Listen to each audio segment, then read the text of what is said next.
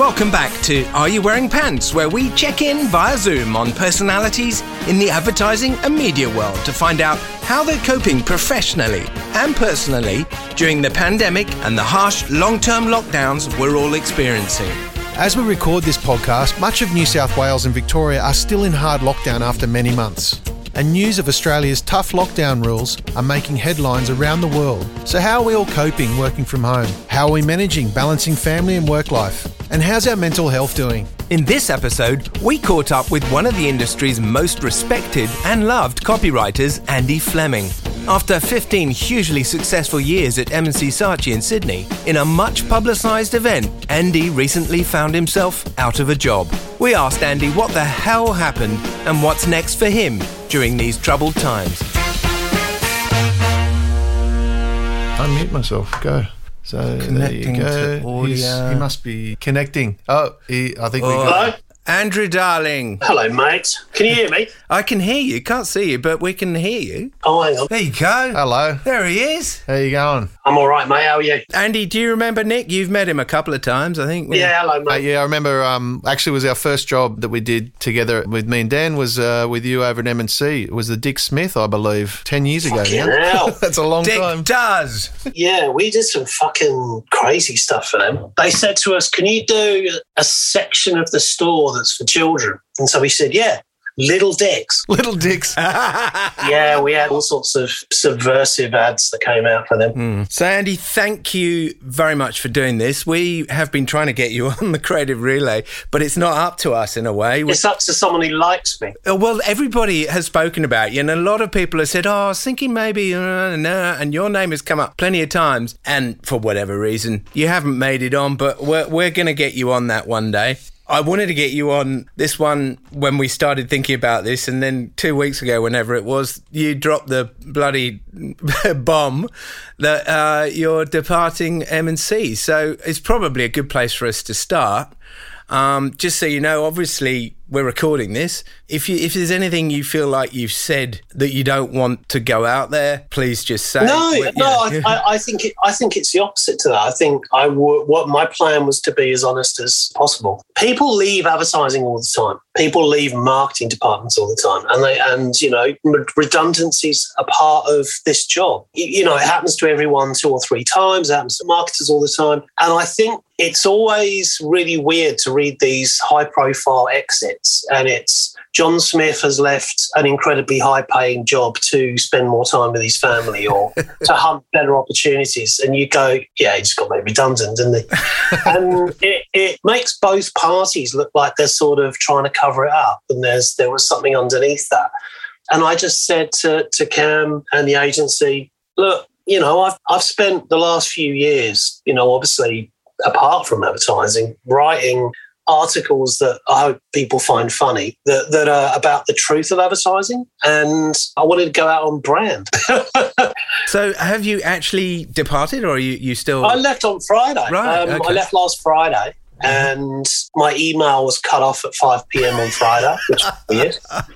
So that's a sign, isn't it? And Yeah. then uh, Monday morning at about two minutes past nine, my laptop was picked up. oh my god! So hence I'm I'm talking to you on a on a hastily knocked together iPad Right. that I've realised is one of the only things in my house that's got a camera on it. Okay. So how did you feel on Monday morning? I felt really good. It's weird because when you're in a place for 15 years, and it was literally about a month after my 15 year anniversary, it felt like coming out of prison. And I don't mean that, you know, in, in a bad way. I just I just feel I know what it's like for people to leave a place they've been in for a very long time. And the world feels a bit different and it's a bit shinier Mm, and a bit newer because you, you do get a little bit indoctrinated. absolutely. Yeah, you've been there that long. Yeah, maybe that's the wrong word. Institutionalized. You know, you you you see that as your life. I think, and um, being out and talking to different people, and I think even just being on Zoom calls with people who look very different to the people I've been on Zoom calls for years is is a real pleasure. Mhm. That's really nice. So um, yeah, like, I vowed to take a few weeks off and maybe write a book and We'll get on to what you are going to do from here. That's that's easy, obviously something we're keen to know, and hopefully everyone else is. Um, Let's just track back a bit. Before you left M&C, as you said, you'd been there for 15 years. We've all seen a whole load of massive changes in advertising. Um, you're sort of of a generation. I feel like I've grown up with you. Things have changed a lot in the last few years. However, the big bad COVID has changed again everything. And yeah, it has. What's your experience? Over the last 18 months with these huge changes because of lockdowns and the pandemic? Look, there's different ways of answering that. You can answer, you know, how the advertising industry's affect been affected by it or how I've been affected by it personally. I mean, I personally enjoy it. Um, not COVID, but I enjoy the lockdown. um, simply because I fucking hate open plan. Just fucking hate it. Really? And I always have. And I hated that move from offices to, to open plan because I think someone somewhere in, you know, San Francisco said, I've got the key to collaboration and, and getting better work. It's putting people within one meter of each other and, and it's going to become more collaborative and more open. And yeah, you do get a little bit of that, but you also get you sitting there trying to write something and there's an argument going on next to you, a suit standing behind you, someone playing music you hate. It, it's just noisy. It's not conducive, I think, for, you know, to create great work, you, you really need to sit in a quiet place surrounded by things that inspire you. And that's why we had offices. It wasn't to separate people geographically and say, you know, well, he's got an office and she hasn't, or she's got an office and he hasn't. It, it was more sort of that kid's bedroom thing. You know, you, you put up posters of photographers that you like, and you're surrounded by D&ADs, and you've got a sofa you can lay on and come up with stuff, and the door's closed, and everyone knows you're coming up with something. And I think the work was better because teams could sit down, and, and sometimes, you know, a team and a planner, or you know, a CEO and a creative. I mean, it didn't matter what the, you know, but but but in that little office, I think some of the best work that's ever been made by advertising has, has come. And I think when we went to open plan, I have this sneaky suspicion that the work took a hit immediately. That's interesting. Just because it, it, it, feels a little bit more like a production line and less like a creative place, you know? I think there are some agencies that still believe in it, but the vast majority have gone for that. When did M&C swap over to the? It was years ago. Right. I mean, you know, I think most agencies went open plan about 15 years ago um, and never really looked back. And I don't think there are many agencies that, that aren't. I know, you know, there's all sorts of open plan systems like let's get all the creatives sitting around one table. You know, let's let's split people up into pods. That sounds fucking ridiculous. Well, you know, I've, I've seen I've seen all of them, and when I was freelancing before I started at M&C, there were different systems. You know, let's get a let's get a digi specialist and a planner and two creatives in same pod and see what magic they can come up with. And, you know, sometimes it's interesting. And you do, you know, you do get to meet some interesting people that maybe you might not ordinarily spend a lot of time with. But on the whole, my personal experiences, I like to be in a quiet place with a laptop or or a bit of paper and and not be disturbed for a while and I can get more done. So for me lockdown landed in your lap perfectly. Well, for, I was going to say for for me lockdown was you know a little bit of a curse but also a bit of a blessing because you know, I'm lucky enough to have a bit of a man cave, and that became my office. So I've got those things that made me, I think, a better creative, which is I am surrounded by stuff that I'm inspired by. Can you see my neon Blade Runner? Nice. Do you remember the first scene of the original Blade Runner where the camera pans down over the little noodle store? Yeah, I love that. That's it. Really? Show us your Banksies. I love that film. They're in the other room. Oh, you got some Banksies, hasn't Yeah, he's got. He, he, was the original Banksy fan before. Uh, before Banksy was Banksy. Before he was, yeah, cool. So, focusing on your own personal situation, uh, you have a family. Uh, you have a wife and kids. Yeah. Uh, what are they doing? Are they all there with you? Uh, how's they are. My working? wife's. Yeah, we somehow managed to change the geography of our bedroom so we could fit a desk in. And so my wife's upstairs with a desk and a little speaker, and she's looking out over our little back garden. And and so she's over there somewhere in, in a little bit of quiet. My daughter's obviously, you know, working remotely from school. How old is your daughter? She's 13. Right. And my 15 year old son could probably sitting there for the rest of his life and he'd be quite happy. Um, but that's just teenage boys. Their social lives are revolved around the mates that they play these games with. Yeah. And so he's he's actually by far the most social person in the family. He's having his friends are online with him from quite early in the morning till quite late at night. And it doesn't seem to be lockdown doesn't seem to be affecting him in any way, shape, or form. He's really enjoying it. So the family are, are getting on. You haven't found that a difficult transition from yourself working at home, trying to, you know, crack some big brief that you've been given. You managed to sort of carry on and Yeah, I mean, I think maybe we're just lucky in the geography of the house that we can go into four different areas and, and they're all quite quiet. We don't interfere with each other until we drop sticks and then sit and have some food and talk about the day and watch a box set or whatever it is that we do. You mentioned before that you're looking at possibly writing a book. So is that your lockdown project? It's a cliche, isn't it? Every every writer says, "Oh, you know, I'm going to sit and write the book." But the truth of the matter is that for years and years of writing for clients, the last thing you want to do when you get home is get on that laptop because that, you know, you've been writing on it all day and it's been writing copy and EDMs and, you know, manifestos and pitch videos and all those things. And, and you just don't want to get it out again. You don't want to look at it. But it's also a little bit scary in that. And I think as a creative, when you've got the opportunity to do it, it's very intimidating to, to write without guidelines. We're so used to writing within a fixed path. We know what the client needs. There's a very fixed brief. We're going to write an ad with a certain tonality. We know what we can't do. We know what they won't buy. They like this kind of humor. And so you, you write around these obstacles all day. And then being faced with a white bit of paper, or in my case, a white screen, is terrifying because you haven't got any of that. And, and you need to regain that love of that white space. And I've started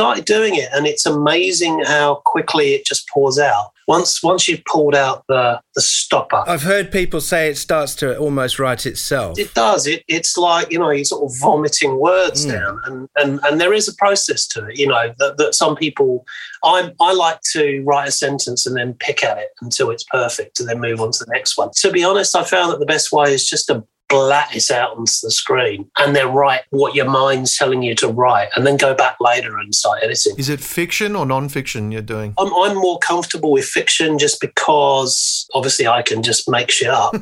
and I started writing something. I, I like the idea of doing this horror film that was set in the Middle Ages, and it got so it got so difficult because I'd go and then and then he pulled out his sword, and I'm going fucking hell. All right, did they have swords then?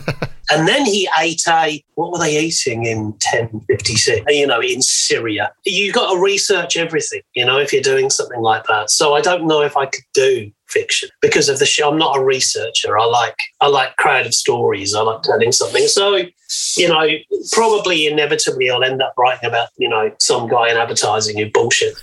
and that's what I think that's what most people do because they go, you know, write about what you know. What do I know? Well, I know about 15 years of working in an agency. So let's, let's do a murder mystery set in an agency.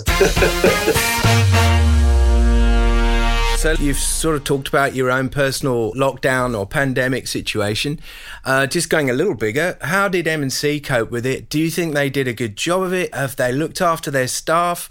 Is there the leaders, you know, doing the right things to keep people involved? I think they've done all they can. You know, I I think they've d- probably done a little better than most. I mean, we the week before I left, we had um, this huge box that was delivered that had, you know, it was filled with fresh vegetables and filled with herbs and filled with fruit and Wow. you know it, it was and everyone got one it was a fucking huge box. So you know when they try and have you know social clubby kind of nights on mondays where you can win prizes and stuff like that hmm they try and catch up with as many people as they can as often as they can. So i'm just assuming that that's how most agencies have done it. But you know it's it's difficult. It's difficult to have a big agency and try and keep some kind of cultural vibe together when everyone is so geographically separate and that's that would I, I don't know if any agency has solved that yet. Well, that's the thing. A lot of agencies, as you say, do thrive on that culture, and they, some of the cultures are very different. And M&C definitely had one. I could feel that. A number of times I've been in there, and the people I work with had a culture. Um, we spoke to Laura Jordan Bambach, who's an Australian creative working over in, in London. She made a point saying that before this all happened, she found the industry quite brutal and quite intense and unforgiving.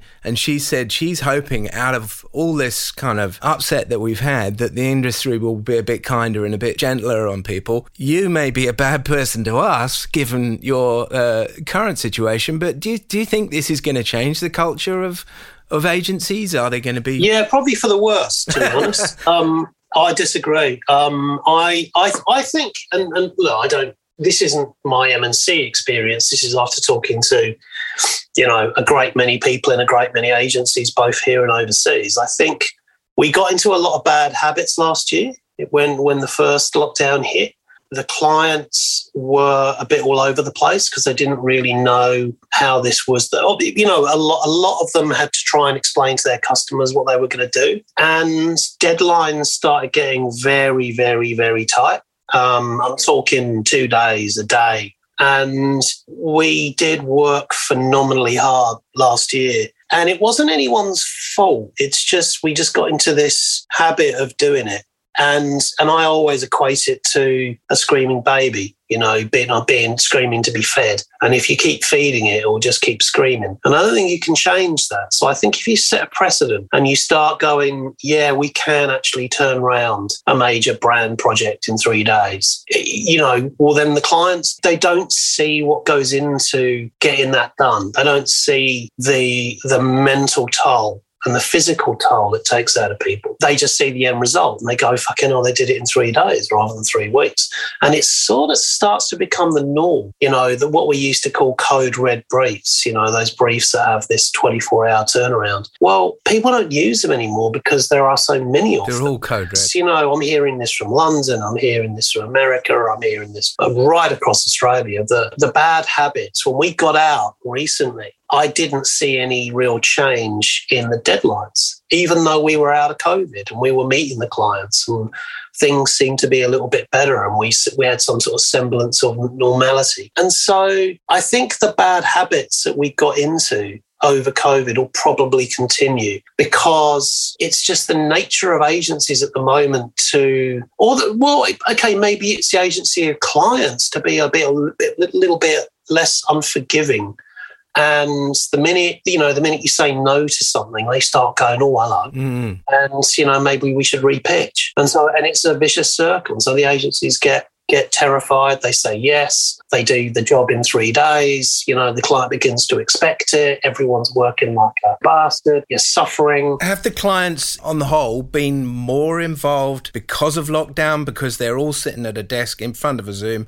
Uh, we found as a sound house, we'll do a simple one hour VO record that probably doesn't need any more than the creative in the room. But now we'll have a Zoom with 10 people on it. So I, you know, I've, I've seen that and I think, yeah, that's happened. And there are, there are a lot of cooks in advertising at the moment from both client side and agency side. A lot of people from the client side trying to sort of justify their life, you know, so that they get involved in everything and want to change the levels in the sound sound session and can we go back to that take you know i prefer that one there's a lot of that um, but again, this isn't an Australian thing. This is, you know, I had a very long conversation with someone in a very big agency in London, and it's a London thing, it's a New York thing, it's an LA thing, it's a Sydney thing. You know, we, we just need to just start to pull that back a little bit and, and be a little bit harder as an industry that that creativity can't be taken for granted.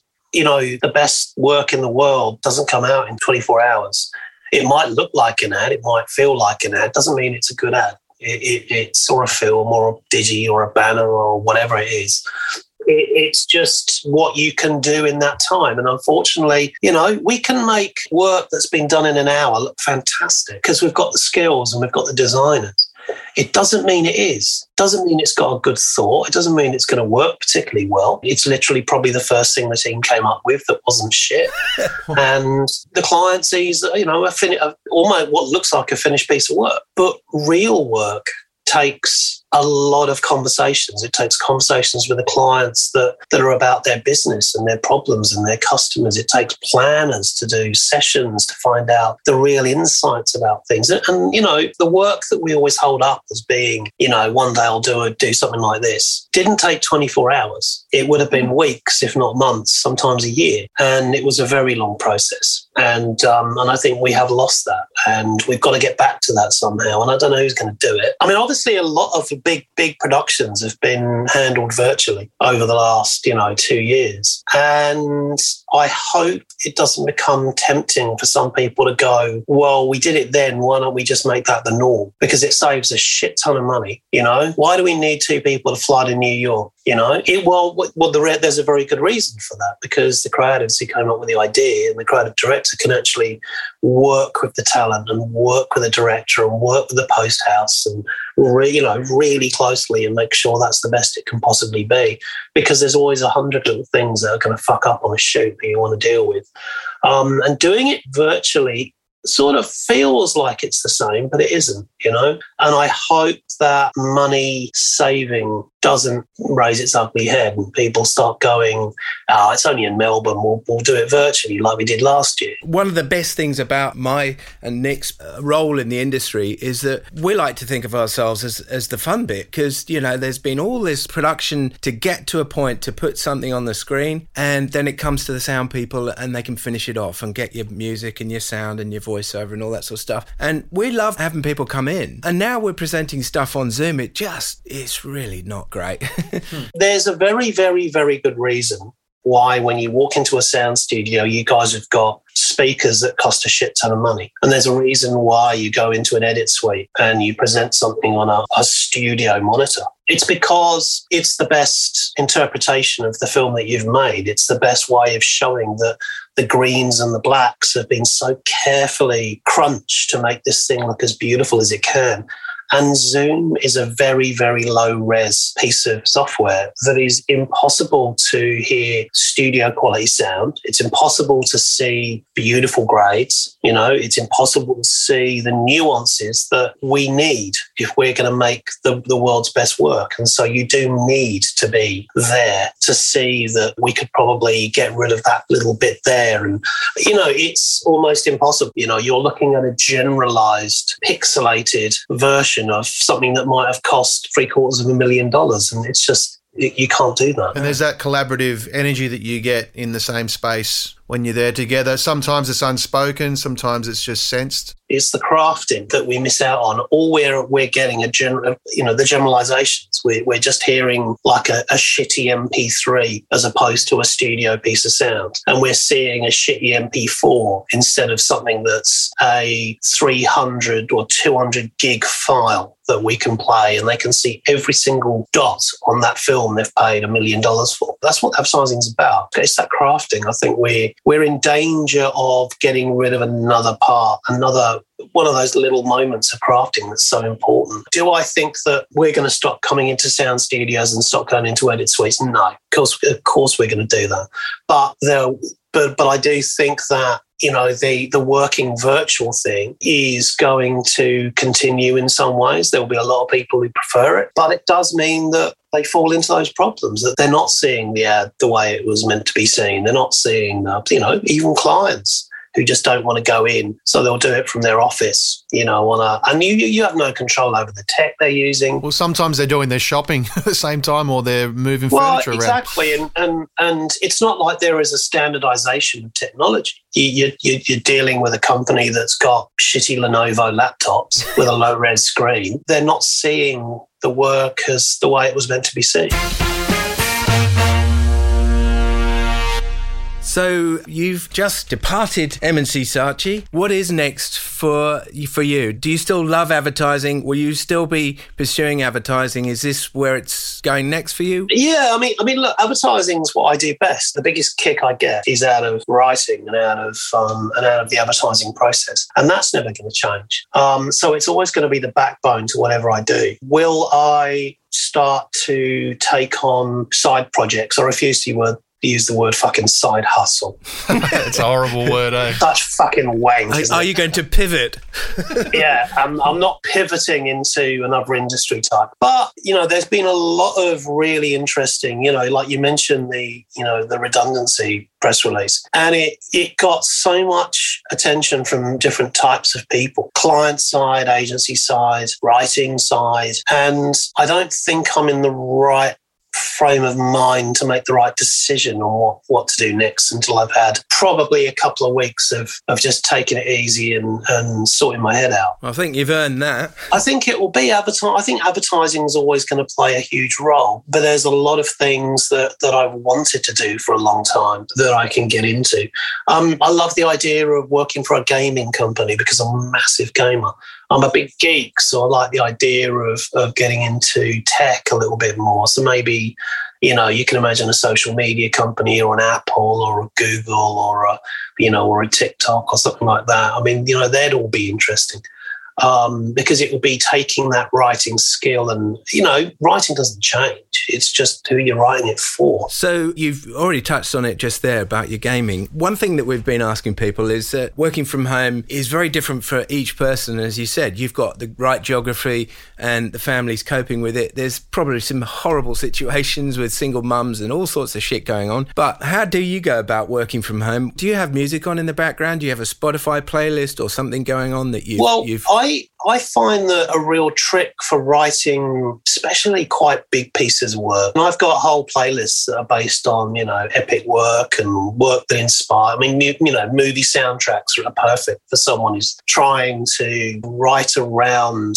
a scene, you know, um, or an environment. It just allows you to get into a mental place you know, so you are you are essentially playing the soundtrack of the ad. You may know my brother Charlie Higson, who um, yeah uh, used to do the Fast Show, but um, he's now more a novelist, uh, and he's written three different children's uh, series. One of them was a zombie series. One of them was Young James Bond.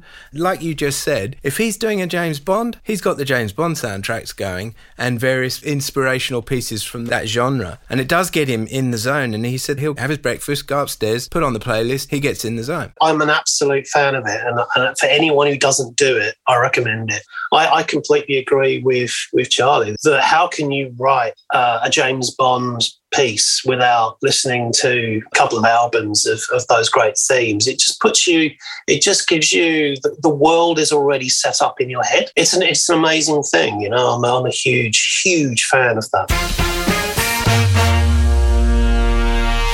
Is there any piece of work that you can think of that was hugely affected in a good or bad way by, you know, the last 18 months, sort of whether it's the virus or the lockdown, that you can think, oh, well, that piece wouldn't have happened if this hadn't happened, or oh, that piece died because of this? Uh, I think probably a certain style of, of work is being written for lockdown because we can't go and do the stuff we like to do, which is, you know, if you haven't got a huge budget and you've got two or three characters and they're doing something quite funny, that kind of work is very hard to do virtually because you sort of need to be there. You need to be sort of scribbling scripts and, and hearing the nuance of the actors. So I think doing work with actors is has taken a back seat in favour of quite epic you know, I hate to say Getty images, but it, you know, big montages because they can be shot. Yeah, drone footage. And I've made one, and I know everyone who's made one, and, and they're generally that you know the big brand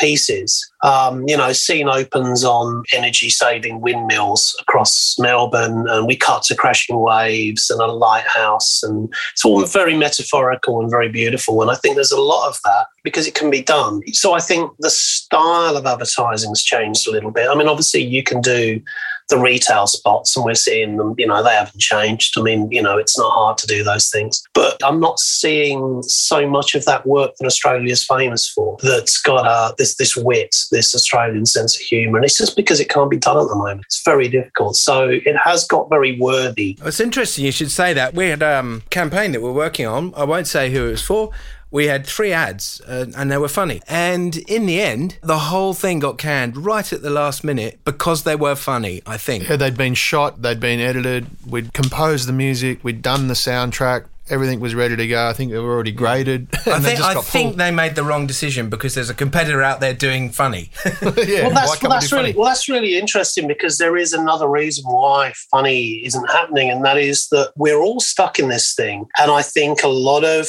clients and a lot of agencies are really genuinely believe that putting out something that's light-hearted will be taken as as taking the piss out of COVID. yeah, And I think they're sort of exacerbating how bad COVID is by not giving people a relief from it tell me about and it. yeah. and by going you know well everything has to be a bit somber and everything has to be a bit we have to empathize because covid's so awful and people are dying. And look that's all true. But i think the greatest medicine in times like this is to have fun with it and, and to take the piss out of covid and, to, to look at the situation we're in which is quite frankly a bit ridiculous as opposed to going oh people will react really badly. They'll think that we'll think that we're having fun with death. And it's like no they fucking won't. It's it's it's just what humor does you know without getting too historical or heavy you know the, best humor and the best music came out of the thatcher years being english came out of the thatcher years in the uk because the country was fucked you know. When you had mrs thatcher getting cops to beat the shit out of miners and there was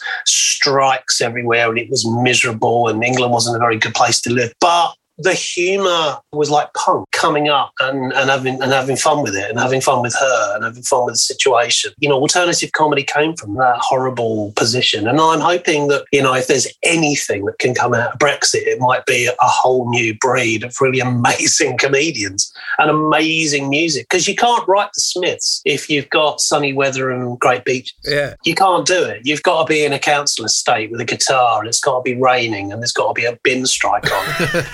Yeah, you're bang on, mate, with that. I mean, Dan and I both agree wholeheartedly. We talk about it quite a lot. You know, it's like, guys, we don't have to be apologetic. You know, every script doesn't have to start with "We hear you." You know, it's let's have in some these fun with in it. these unprecedented times. Yeah. yeah, exactly. It's We're like, in this come on, together. guys. Biden, you, I'm sure you've written that in one of your scripts. Oh, look, one of the, one of the last, I think one of the last ads I wrote for M&C did actually have in these unprecedented times, and I and I, and I was quite proud of that. you got it in there. Nailed it. Yeah, yeah, but but it was probably appropriate for the job I was working on at that point. Okay, Andy, you've definitely earned, as you say, some time off to have a think about what's next. I think everybody is very intrigued and interested to know what you do next, and uh, I'll be keeping an eye out.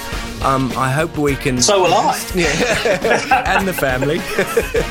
um, but yeah, keep in touch, and as soon as you uh, you land somewhere, we'd love to know what that is. Oh, mate, you'll be the first to know. Yeah. Yeah, great, mate. Thanks for the interview. It was really, um, yeah, lots of great information there, and just good to see your face again. Pleasure. Yeah. Good to see you guys. Cool. All right. Listen, mate. Best of luck with everything. And as you've already pointed out, your um, leaving letter, whatever you want to call it, got a great response. Because I just thought, why doesn't everybody else admit some of the fucking shit that goes on? Like I said, it was COVID shit. Let's uh, just have a little bit of fun with it. And on that note, thanks very much, Andy. My pleasure. Talk to you guys soon. Cheers, mate. Bye-bye. See ya. Bye.